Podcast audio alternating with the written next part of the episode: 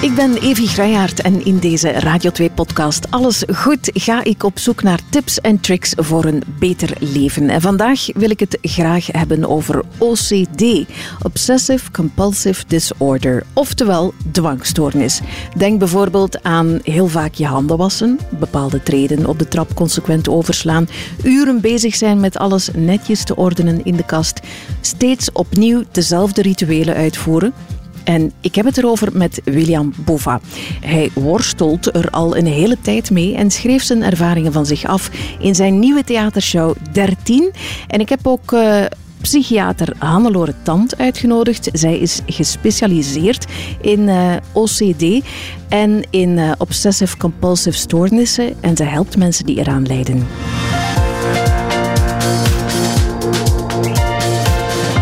Dag William, ik start altijd op dezelfde manier, namelijk alles goed?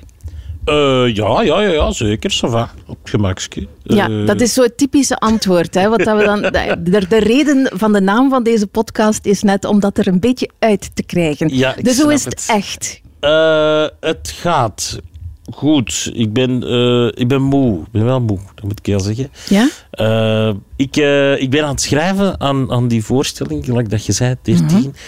Um, en ja, tegelijk zijn ze ook aan het optreden. En komt er toch nog van alles hier en daar tussen. Um, ook, ook, ja, je moet ook je, je huishouden onderhouden. Daar uh, zorgen voor...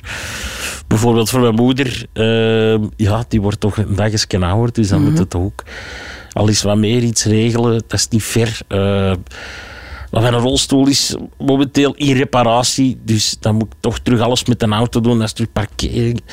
Dat is weer gedoe allemaal. Uh, dus ik ben, ik ben wel moe. Ja, dat moet ik wel zeggen.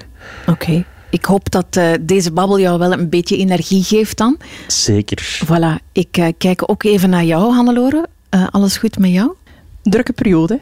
Um, ik hoorde het William ook zeggen. Hè. De combinatie van werk, thuis, uh, de kinderen, mm uh, wat onderzoek ertussen. Het is een drukke periode, dus uh, ja.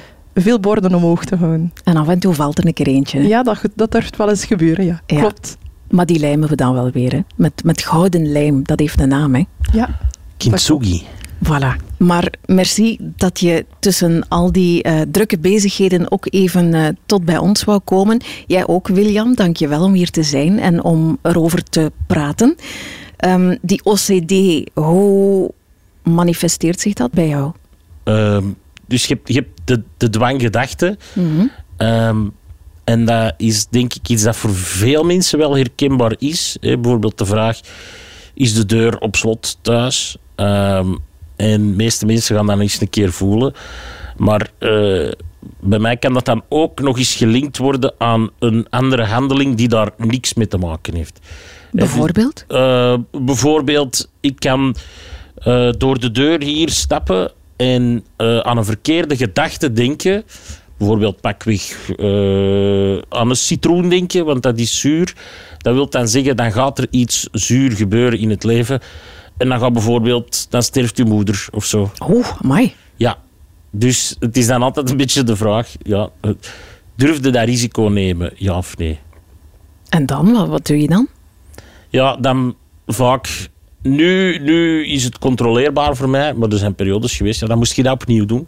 Moest ik terug door die deur en uh, proberen niet daaraan te denken, wat super moeilijk is om er ja. niet aan te denken. Dat is zo zeggen van, denk niet aan de roze olifant. Waar denk je dan aan, de roze ja, olifant? Voilà, inderdaad. inderdaad. Um, dus daarmee, ja, dat, dat, is heel moeilijk. Dus dan doe je dat opnieuw. Um, je moet ook heel bewust er niet aan denken. Uh, dat mag opnieuw. Ene keer is goed, twee keer, ça Drie is oneven. Heel vervelend. Moet je het al vier keer gaan doen. Lukt het de vierde keer niet, ja, vijf, weer oneven, dus ga naar zes. Uh, en, en dat maakt dat je op den duur uh, 180 keer dezelfde handeling uitvoert. Ja, vermoeiend ook. Super vermoeiend is dat. Dat is heel, heel vermoeiend, ja. ja dat is heftig. Heel tijdsrovend ook. Ja, ja, ja, klopt. klopt. Ben, goh, de uren dat ik daaraan ben kwijtgeraakt in mijn leven, die, die wil ik niet optellen. En het wel weten dat het niet klopt, maar ja, ik weet, toch ik weet, moeten doen. Ik besef dat, hè. Ik besef dat dat onnozel is, hè. Mm. Maar dat is een beetje... Het, ik, vergelijk het vaak met zo'n gevoel van uh, onder een ladder lopen. Voor heel veel mensen die zeggen, ja, dat brengt ongeluk. Mhm. En je weet, dat heeft er niks mee te maken. Maar ga het doen. Ja. Durf je het risico te lopen? Ja, of je radio op 13 zitten. Ga het doen. Hm. Goh, heel veel mensen vinden dat toch vervelend. Je weet dat wel goed genoeg dat dat eigenlijk niks mee te maken heeft. Maar je denkt, ja, weet je, dat is zo'n klein verschil. Ik ga het gewoon niet doen, want ik ga het lot niet tarten. Ja. En dat is, dat is een heel vervelende gedachte als dat alles begint over te nemen wat je Ah, Wel, doet. is het zo dat het begint? Hoe is het bij jou begonnen? Wanneer heb je dat voor de eerste keer gemerkt of vastgesteld? Met, met kleine dingen die dan groter werden? Of? Het is bij mij zo wat gestart vanuit een... Allee, in- achteraf gezien, hè. Eh, toen ik in de lagere school zat, herinner ik mij dat je zo kreeg blaadjes met lijnen op en dan moest je allemaal aatjes erop tekenen. Eh, allee, op, op schrijven. En maar als er eentje niet goed was, dan verscheurde ik dat blad en dan begon ik opnieuw. Die Ah, moesten bon? allemaal perfect zijn. Eh, dus mijn ouders wisten dat ook al, dus die kopieerden die bladeren al, al 20, 30 keer op voorhand, zodat ik terug opnieuw kon beginnen. En achteraf gezien dacht ik van, ja, ik denk dat dat al wel een eerste teken was. Ik denk, ik denk dat heel vaak ehm, ook de, de gedachten eerst komen, dus de, de intrusieve gedachten, de gedachten die je niet kunt omzeilen. Ehm, maar dat kan, dat kan van alles zijn. Hè. Dat is bijvoorbeeld als je op een hoog gebouw staat. Denk dat dat een herkenbaar is voor veel mensen dat je denkt, wat als ik er hier afval? En je beeldt je dat in. En dat is, de, dat is de, de gedachte. En dan volgt de handeling. Eh, als ik nu niet met mijn rechterbeen eerst door de deur wandel, dan ga ik daar ook afvallen. En dat, maakt u, dat geeft een onzekerheid. Ja. Het, je blijft dat doen tot het goed aanvoelt. Maar dat is een heel subjectief begrip. Hè. Voelt het goed aan? Ja, ja, wanneer voelt iets juist of goed aan? Ehm, dus die onzekerheid zorgt ervoor dat je dat dan opnieuw en opnieuw en opnieuw gaat doen. En dat heeft zich op veel manieren geuit. eh, vroeger bijvoorbeeld met, die, met dat schrijven. Ehm, ik herinner mij ook dat ik een keer eh, op een feestje hadden ze iets in mijn drank gedaan. En ik wist dat niet. Eh, En Hoe bedoel je? ja, iets van de ja, MDMA of zo, eh, iets van drugs. Eh, en ik wist dat niet. En ik denk dat ik 16 jaar was of zo, 15, 16 jaar. Dat was heel overweldigend. Dat was een traumatische ervaring. Echt. Ik, oh man. Dat zal wel. Ja, ik kreeg allemaal paniekaanvallen ervan. En ik wist niet wat er gebeurde. Ik zat op mijn bed en dat leek precies alsof dat ik op de Mount Everest zat. Ik wist niet wat er gebeurde allemaal. En daardoor heb ik zoveel, zo'n angst van, van gekregen. eh, van, van alles wat dat drugs was. Of zelfs alcohol. Ging zover. Ik kon, eh, kon geen stoofvlees eten. Want eh, daar zit alcohol in. En oké, dat verdampt. Maar ik, ja, je weet het toch niet zeker. Ja, ja. Stel je maar voor dat je daar terug de controle zou verliezen over je eigen lichaam. Ehm, dat werd ook ja, een beetje eh, wantrouwen richting paranoia. Als ik een flesje water had op café en ik kwam naar het toilet gaan, moest ik dat eerst leeg drinken en dan pas gaan. Want anders, ja, als ik dat nog maar 10 seconden uit mijn ooghoek zou verliezen, zou ik daar niet meer van drinken. Dat ging niet. Stel je voor dat iemand er iets in had gedaan. En dat was... Dat ging zover, ik vertrouwde mijn eigen moeder zelfs niet daar. Maar, serieus? ja, je weet maar nooit. Je weet maar nooit. Dus dat is echt... Dat is... Ja, eh, dat, dat triggert iets en dat heeft, dat heeft heel lang geduurd. Wauw. Ik drink nu sinds drie jaar terug alcohol pas. Ik heb 13 jaar geen alcohol gedronken. Amai. Daardoor. Ehm, en dat... Ja, dat manifeste- manifesteerde zich op verschillende manieren. Ehm, ja, dat op een bepaald moment ging naar richting eh, schrik om, om een soort van smetvrees bijna. Eh, Schrik om in, in de supermarkt dat winkelwagentje vast te pakken. Pak dat vast, ja, dan daarna moet u je handen wassen, want ja, je weet niet wat daarop zit. Ik had geen schrik van de bacteriën die erop zaten, maar wel van stel je voor dat hier iets van drugs of zo zou aanhangen. Dan, Ah, dat was het. ja, ja, ja, ja. Of iets waardoor dat ik eh, de- ja, het bewustzijn zou verliezen of zo. Of, of Wow. mezelf niet meer onder controle zou hebben. Ehm, op den duur, er zijn momenten geweest dat ik zelfs schrik had van mijn eigen speeksel. Ik durfde dat niet meer doorslikken. En dan? Ja, dan moest ik dat spuugbak. altijd- ja, ja, dan ging het altijd... eh zei ik, ik ga even naar het toilet. En dan spuwde dat uit. Maar dat is, ja, dat, dat- je lichaam heeft dat nodig. Hè. Ja. Ik eh, ben, daar, ben daarmee gestopt nadat ik op de spoed was geweest met een de maagontsteking. Hè. Dat die zei, ja, we weten niet wat komt. En ik ook, ik, ik ook niet. Ja. Geen idee. eh. ja, ik wist goed genoeg waar het al lag, natuurlijk. Dat zijn enzymes die je nodig hebt om te kunnen verteren. Dat is Eh, wel ingrijpend, hè? ja, ja, ja, ja zover gaat dat. Hè. Maar dat is, dat is een angst. Hè. En je weet, alle angsten zijn irrationeel. Die, die slagen eigenlijk op niks. Maar tussen weten met je hoofd en voelen met je buik en je hart, Ja. dat is soms een wereld van verschil, hè? Ja, ja, ja, absoluut. Ja, ik denk, ik denk dat, dat voor mij OCD een beetje de vorm is van een, een, een ratio die, die, die doorgeslagen is. Die, die niet stopt met draaien. En dat is eigenlijk geëxplodeerd een paar jaar geleden tijdens eh, corona. We zaten in lockdown, dus iedereen zat binnen, ik ook. En er, ja, er waren een aantal dingen gebeurd. Mijn relatie was geëindigd. eh, professioneel wat tegenslagen. Mocht niet meer gaan optreden. Mijn vader was gestorven drie maanden daarvoor. Eh, ik had dat verwerkt in mijn voorstelling. Die, die is in oktober eh, 19 gestorven. Ik ben in februari 2020 in première gegaan. Ik heb die zijn dood verwerkt in die voorstelling. Omdat ik niet echt andere keuze had. Het was dat of niet spelen. Ehm, dus ik, allee, ik moest daar iets mee doen. Ik moest daar gewoon iets, maar ik had dat eigenlijk persoonlijk niet verwerkt. Ja. Ehm, dus een maand later, maart, gaat alles in lockdown, mocht je niet meer optreden. En ineens kwam, al, kwam dat allemaal als een voorhamer in mijn gezicht aan. En er was ook niemand om het voor te verstoppen. Er zijn tijdens corona dagen geweest, ik kreeg mijn kleren niet meer uit. Dus ik ging met mijn, met mijn kleren aan, met mijn schoenen slapen. Ik kon niet anders. Ik stond op, ik ging in de zetel zitten voor de tv. Ik zet die tv niet op. Ik keek boven de tv naar de witte lege muur. Ehm, totdat het terug tijd was om te gaan slapen. Nee. Omdat eh, dat was de weg van de minste frictie. Dat was het enige wat ik nog kon doen op bepaalde momenten. Maar op een bepaald moment wordt dat toch onleefbaar gewoon. Ja, dat was, dat was, voor mij was Dat- dat toen onleefbaar. Ja. Ja, dan, dan, moet, je, dan moet je ingrijpen.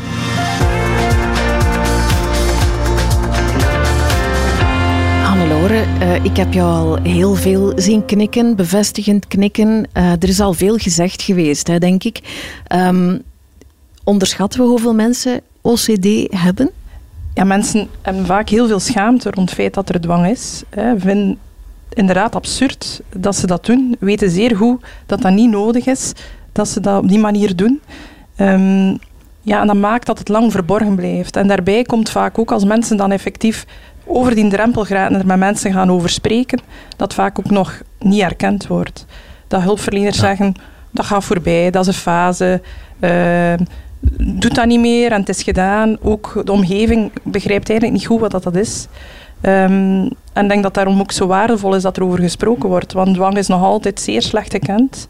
Dat is ook een van de redenen waarom dat mensen niet makkelijk over, niet makkelijk over spreken. En eh, dat het vaak ook heel lang onder de radar blijft. Eh, de studies zeggen eigenlijk 10 tot 17 jaar, dat is gigantisch.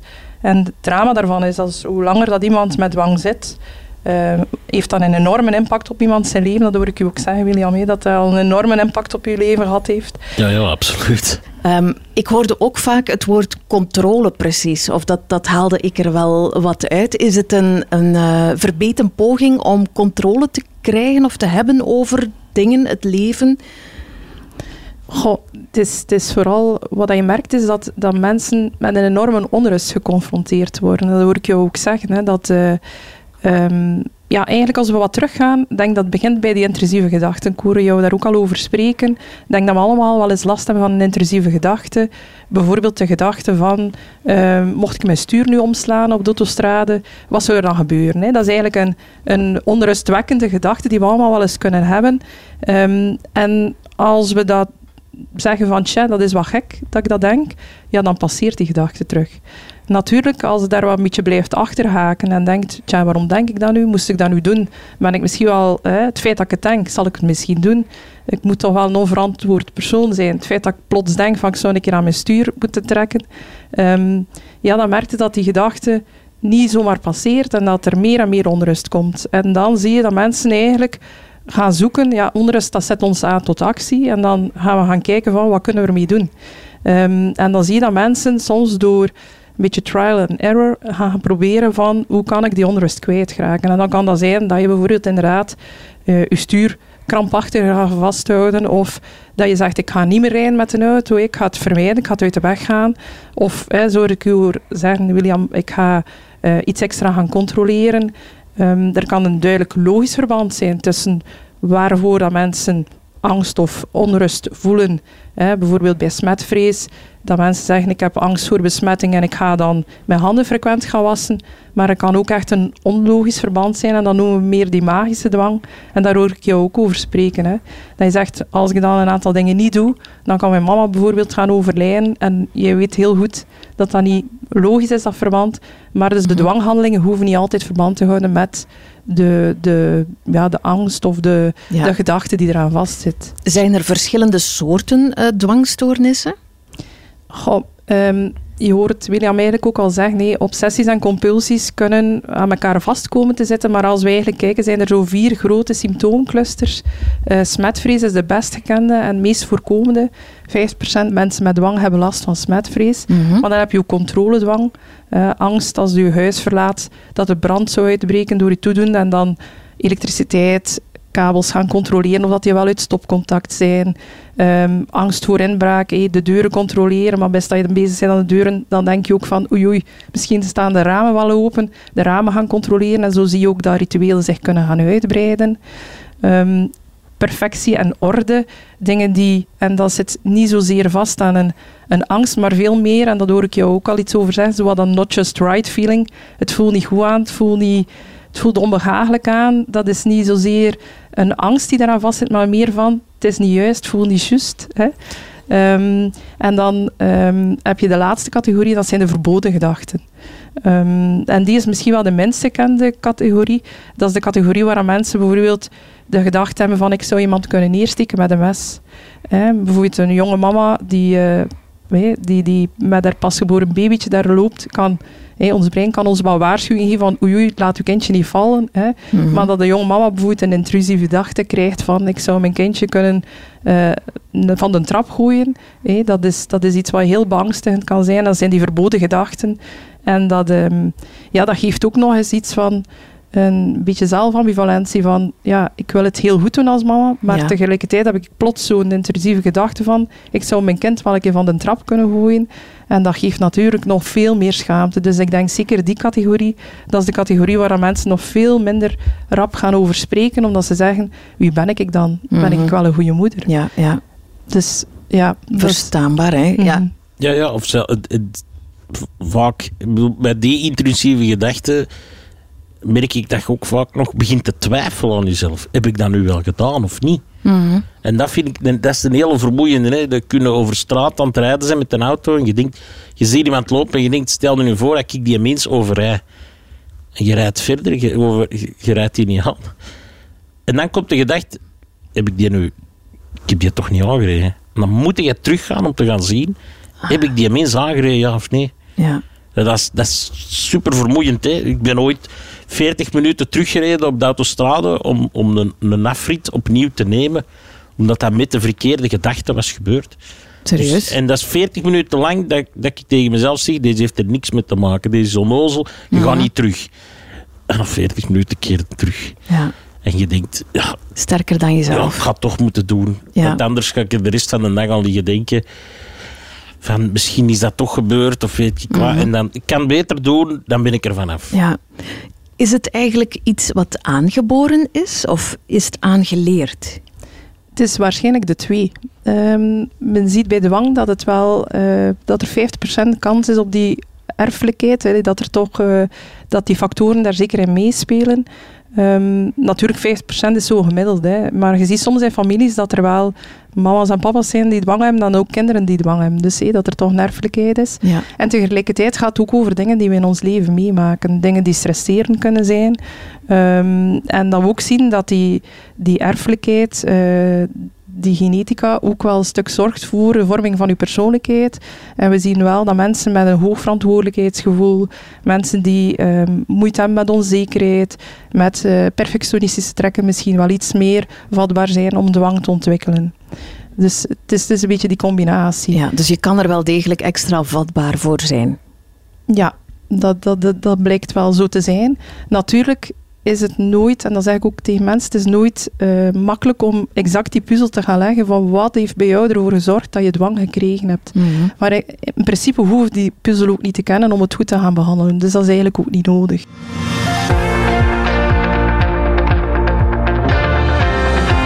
Iedereen heeft natuurlijk wel soms van die trekjes. Hè. Um, ik ga ook bijvoorbeeld, voor ik in mijn bed kruip, uh, te veel terug gaan kijken naar de theelichtjes, of dat ze wel effectief uit zijn. En dan hang ik daar echt gelijk een debiel vlak boven. Ik heb juist gekeken en dan nog denk ik van, maar Grijaard, echt waar, dit is erover. Allee, ze zijn uit, je toch, je hebt het al gezien de vorige drie keren ook. Maar wanneer worden rituelen dwangstoornissen? Ja, men heeft dat zo wat proberen categoriseren en heeft gezegd als men meer dan een uur per dag ermee bezig is, hè, of als het heel uh, een enorme impact heeft op ons functioneren. Ik hoorde William zo pas al zeggen, op het uur kwam ik mijn huis niet meer uit. Hè. Bleef ik in mijn pyjama zitten. Um, of, of kraak, kraak ergens niet doordat ik hè, moet terugrijden. Ja, dan begint het al een enorme impact op je functioneren te krijgen. Ja, laat er geen twijfel over zijn. Uh, bij mij is het, uh, was het zeker problematisch. het is het is nog altijd aanwezig. Hè? Die gedachten gaan altijd door je hoofd, maar ik kan ze nu wel makkelijker van mij afzetten. En wat heeft daar dan voor gezorgd bij jou? Uh, therapie heeft daar voor een groot stuk voor gezorgd en medicatie ook. Uh, ik, neem, uh, ik neem daar medicatie voor, een soort van angstremmers, mm -hmm. waardoor dat je je durft blootstellen aan het mogelijke gevaar eigenlijk. Ja. Is dat dan exposure therapy die je gevolgd hebt of die je volgt misschien? Ik denk dat dat eigenlijk bijna de enige manier is om er wat van af te geraken, is blootstelling. Ja. Doe het, probeer dat nu toch eens te doen en zie of dat er iets misloopt. Uh, natuurlijk, als er daar iets misloopt, ja, ja dan, dan zit er wel even vast. Ja. Uh, wat, weet je nog wat het eerste was wat jij toen geprobeerd hebt? De titel van mijn show. Die noemt 13. Ja. Ik heb die zo genoemd om mezelf van de angst van het getal 13 af te krijgen. Dus ja, als het niet goed is, dan ga ik er wel nog tien jaar langer aan vastzitten, denk ik. Maar ja, gewoon, ik heb die echt... Ik had dat, ik had dat zo geopperd voor te lachen. Van ja, ik zal hem misschien 13 noemen. En mijn regisseur zei, ah, dat is een kei goed idee. En ik echt zoiets. Hmm, kun je ook een andere titel doen? Ja. En dat is gewoon beginnen doorduwen en dan op een bepaald moment zelf de klik gemaakt van oké, okay, is goed, ik ga, ik ga de uitdaging aan. Ik noem hem 13. Zullen we wel zien wat het geeft. Hannelore, qua, qua therapie of qua aan de slag gaan met OCD en een, een behandeling, wat, wat bestaat er zoal? Wat kan je doen? Ik denk dat we sowieso starten met eerst uitleg te geven over wat dat dwang precies is en hoe dat een dwang aan elkaar hangt. En dan begint eigenlijk uitleg te geven over intrusieve gedachten, die obsessieve gedachten worden, die onrust gaan veroorzaken, waarop dat je dan eigenlijk die compulsies gaat gaan uitoefenen. Compulsies zorgen dan, die dwanghandelingen, dat de spanning zakt. En dat is heel bekrachtigend natuurlijk. En dat zorgt dat we in een vicieuze cirkel terechtkomen. Dus dat is het eerste wat je doet. Mhm. Je legt uit wat is er aan de hand. En het tweede is, hoe kunnen we dat gaan aanpakken? En ik hoor inderdaad al zeggen, medicatie kan daar een belangrijke rol in spelen. En dat kan zeker helpend zijn bij mensen die heel forse dwang hebben, waar dat de spanning zo hoog zit, dat je er eigenlijk met dan je psychotherapie, dat dat eigenlijk te vroeg zou zijn, moest je daar onmiddellijk mee starten. En als we over psychotherapie spreken, dan hoor ik inderdaad zeggen exposure en responspreventie. We zeggen het altijd in één adem, exposure. U gaan blootstellen aan datgene, hé, eigenlijk triggeren en die Mhm. obsessies gaan uitlokken. Zo bijvoorbeeld iemand met smetvrees, hé, die angst heeft om besmet te raken en al lang geen eh, deurklinken meer aanraakt, de deurklink laten aanraken, dat is die exposure. Wat gaat er komen? Dat weten we ook, die onrust gaat komen, die massale onrust, angst, spanning gaat komen. En die eigenlijk dan door ook af te spreken, dat is het tweede belangrijk stukje, die responspreventie, van niet onmiddellijk de handen te gaan wassen, maar te wachten tot dat men thuis is, of totdat men gaat eten, of totdat men naar, eh, na het toiletbezoek enzovoort. En zo eigenlijk die spanning te leren uitzetten, die onrust te leren uitzetten. Dat lijkt mij enorm uitdagend. Ja, dat is, dat, dat is heel heftig, hè? Om, omdat dat, je, moet dat, je moet dat loslaten. Je moet iets loslaten dat vaak al zo vaak, zo lang in je hoofd zit vastgeprint. Dat ritueel is er al zo lang dat je denkt, ja, de, de, de tien minuten daarna zeg je alleen maar daaraan aan het denken, of, of langer zelfs.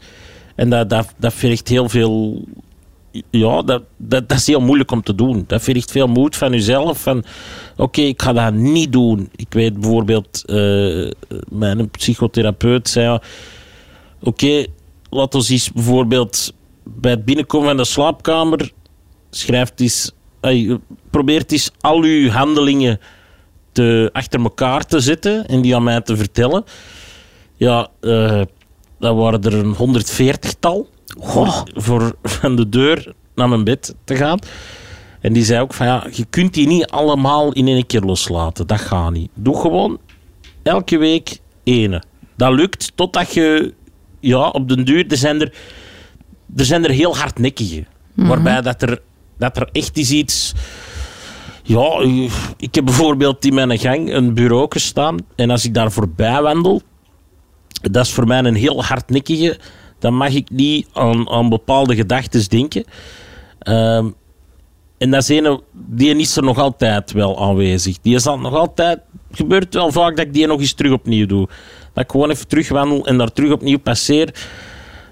En dat kan... Ja, dat, dat is iets dat zich dan harder heeft vastgeprint of zo bij mij. Dat, dat, dat, is, dat is een probleem dat ik heel hard merk. Uw, uw brein past zich ook constant aan. St- Stel nu dat ik hier binnenkom en ik mag, ik, ik zeg maar iets, eh, ik mag, je mag bijvoorbeeld niet aan Michael Jackson denken. Want ja, eh, na, na die zijn dood bleek dat, dat, dan toch, eh, dat, er, dat er toch wat mis was. Eh, dan zou dat met u kunnen gebeuren. Ehm, dan kan ik denken, ah, ik wandel door de deur en ik denk aan Evie Gruijaard. Want wij kennen elkaar nog niet zo goed. Dat is voor mij een hele neutrale gedachte, dat is een veilige gedachte. Dus ik stap hier binnen, ik denk aan u, dan denk ik, ah, dat is goed, dat zou ik morgen ook kunnen doen, of straks als ik in mijn auto stap. Totdat jij mij een verhaal vertelt van... eh, Je zei er straks van dat je naar die theeliedjes gaat kijken. Ja, nu is hij om zeep. Oei. Die veilige gedachte. Ja, sorry, Evie, je bent volledig om zeep voor mij. Nee, nee, maar ik bedoel, dat de veilige gedachte is plots niet meer veilig. Ah ja. Ik wil maar laten zien hoe dat, dat zich aanpast. En dat wordt ook een, ja, dat wordt, wordt ook een ritueel. ja. Om eerst te denken aan alles wat dan niet veilig is, waardoor het de angst zich opbouwt. Om dan te denken, aan wat mocht ik nu weer wel denken dat veilig was? Ah ja, eh, ah ja dat. eh. Dus niet aan al die dingen.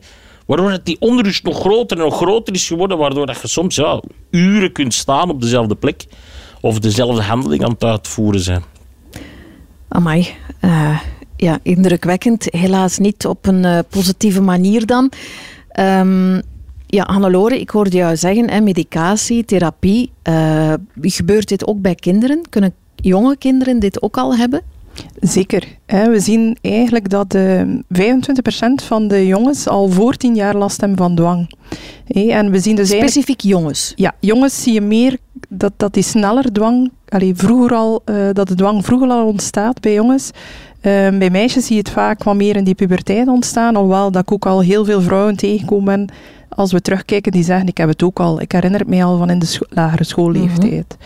En dat is het jammere natuurlijk. Met dat het vaak zo lang onder de radar blijft en dat het 11 tot 17 jaar hè, duurt voordat er een diagnose komt, zie je dat dat brein eigenlijk al enorm geoefend is in het uitvoeren van die rituelen, in het, uh, ja, in het op een andere manier omgaan met die onrust, dan dat we eigenlijk zouden moeten leren omgaan van hè, we kunnen intensieve gedachten hebben, we kunnen dingen hebben die ons verontrusten en we moeten eigenlijk die golf pakken en die onrust laten passeren. Natuurlijk als we daar iedere keer op ingaan mm en hoe meer dat we doen, hoe meer dat de onrust groeit, want dat hoor ik William ook duidelijk zeggen, hoe meer dat ook dwang uitbreidt Ehm, en dat is ook het ambetante van dwang, dat dat altijd maar groter en groter wordt. Iemand met smetvrees die eerst begint met zijn handen te wassen, die dan plots denkt, ja maar ja, ik heb die kraan nu aangeraakt, moet die kraan eigenlijk ook kuisen. Ondertussen spat dat op de vloer, ah ja, maar ik moet die vloer ook beginnen kuisen. Ondertussen zijn die handen weer vuil, ja, ik kan mijn handen weer beginnen wassen enzovoort. En die rituelen worden groter en groter. Mhm. Dus we zien eigenlijk dat iets heel kleins altijd maar groter en groter wordt. En dat inderdaad op het uur ook niet meer weet, waar is dat nu mee gestart?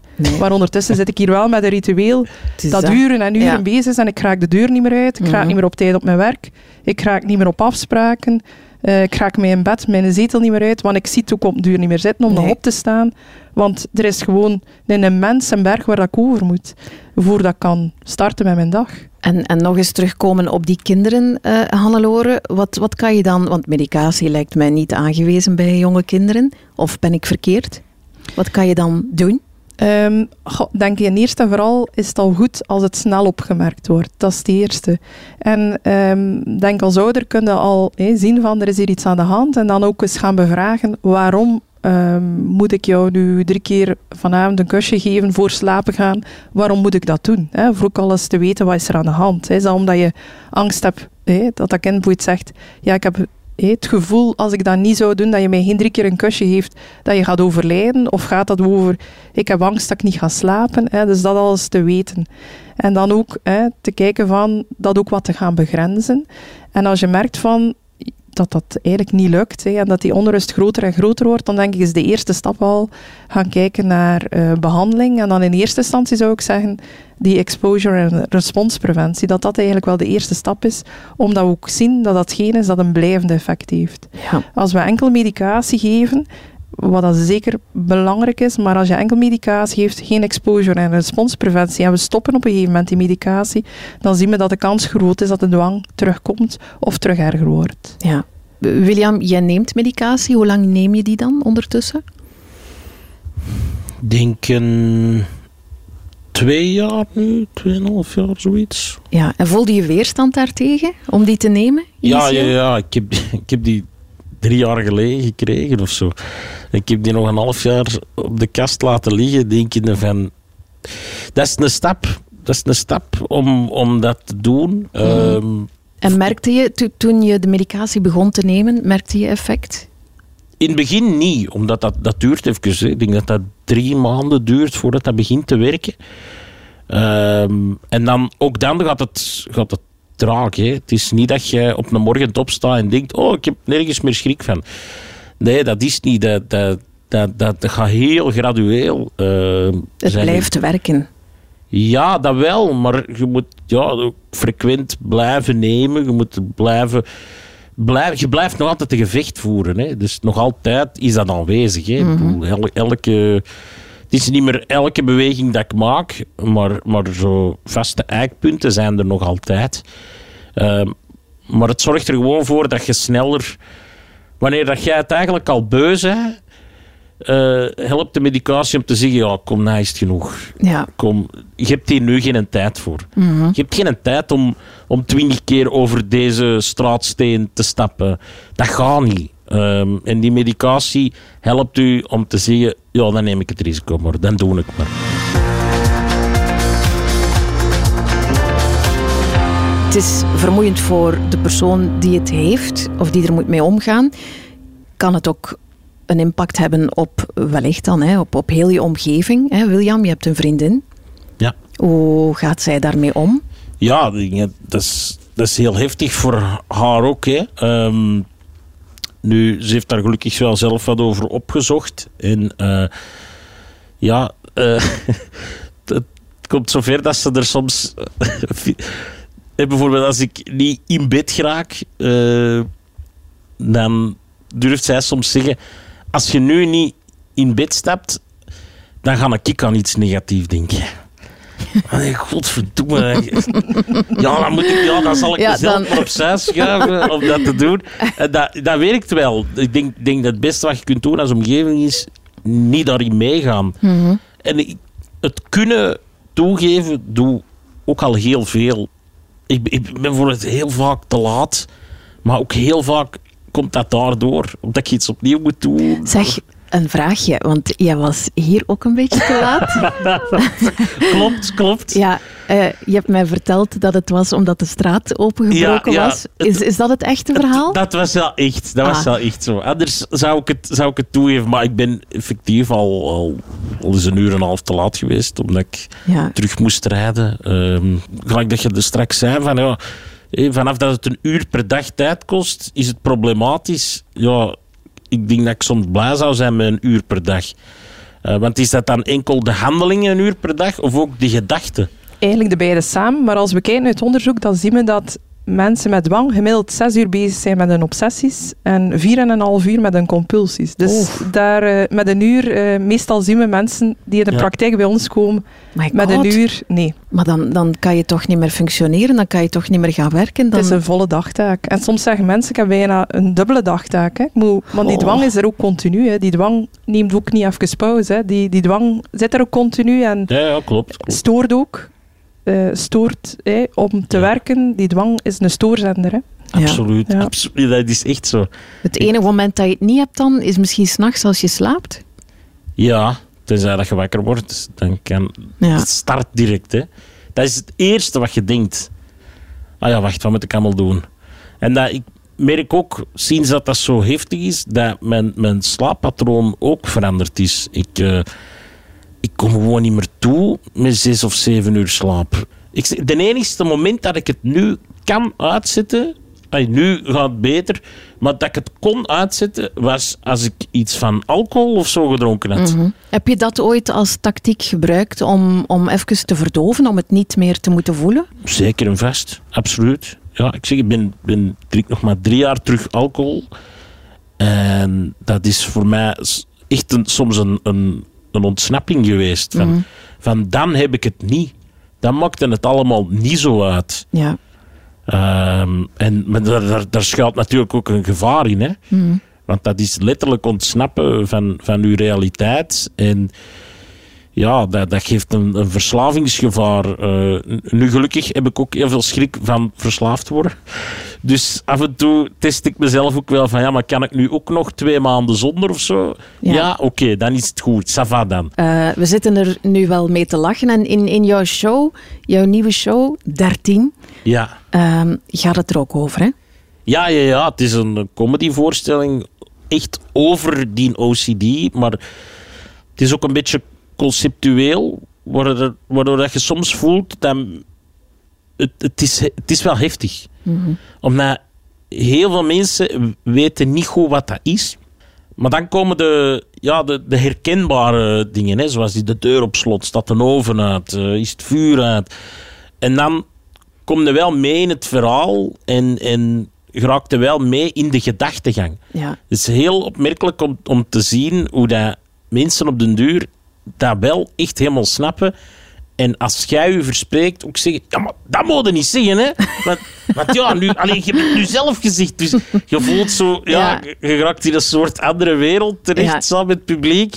Van, ja, dit zijn mijn regels. Want het is heel vergelijkbaar soms met een, met een godsdienst. De godsdienst legt u ook regels op die jij moet volgen. Hè, er bijvoorbeeld een heel groot stuk in over, over het jodendom. Ja, die hebben, die hebben daar heel veel van Ja, weg. Hè, ja, ja. Als ik die zie, dan denk ik, god, het valt nog wel mee bij mij. Hè. Eh, dus ik, ja, weet je, voelt, het is, je legt jezelf regels op. Hmm. Het erover kunnen vertellen, het begrijpbaar maken. Ik denk dat dat, denk dat dat veel kan doen, voor mij, maar ook voor andere mensen. Ik, Absoluut. ik heb al heel veel berichtjes gekregen van mensen die zeggen: oh, Ik ben zo blij dat ik er eindelijk eens wat over heb kunnen over babbelen of over kunnen luisteren. Of eindelijk eens, dat ik niet de enige ben, want ik dacht dat ook. Ik dacht echt, ik ben echt de grootste zot op deze, op deze planeet. En niemand anders heeft zo'n onnozele gedachte dan ik. Eh, Ga je naar de show gaan kijken, Hannelore? Zeker en vast. Dat is lief. We zijn toch uitgenodigd, hè? of ben ik te onveilig? Ja, Evi, ik ga je wel niet op de eerste rij zitten. Hè, want Maar zet me ergens in een hoek achteraan. I'll ben- be good. Ik ben nog veilig op dit moment. ja, Ja, jij nog wel eigenlijk. Nu Ja. ik misschien iets meer vertel. Wacht, maar wacht, wacht. Zwijgt, ik ze weg.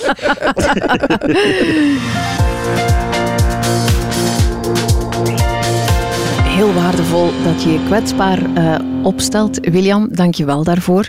Ehm, en zijn we niet allemaal een beetje een zot? Diep van Absoluut. binnen. Hannelore, jij ook bedankt voor je expertise om het allemaal wat mee te kaderen en te onderbouwen. Eh, en William, veel succes met eh 13. Dankjewel. Eh, deel deze aflevering gerust met die collega, vriend of vriendin of nonkel die hier misschien wel iets kan aan hebben. En ik eindig graag zoals steeds. Niet omdat het dwangmatig moet, maar gewoon omdat ik dat plezant vind. Is alles goed na deze aflevering? Wel, nog steeds niet, nog niet, maar hopelijk toch een beetje beter.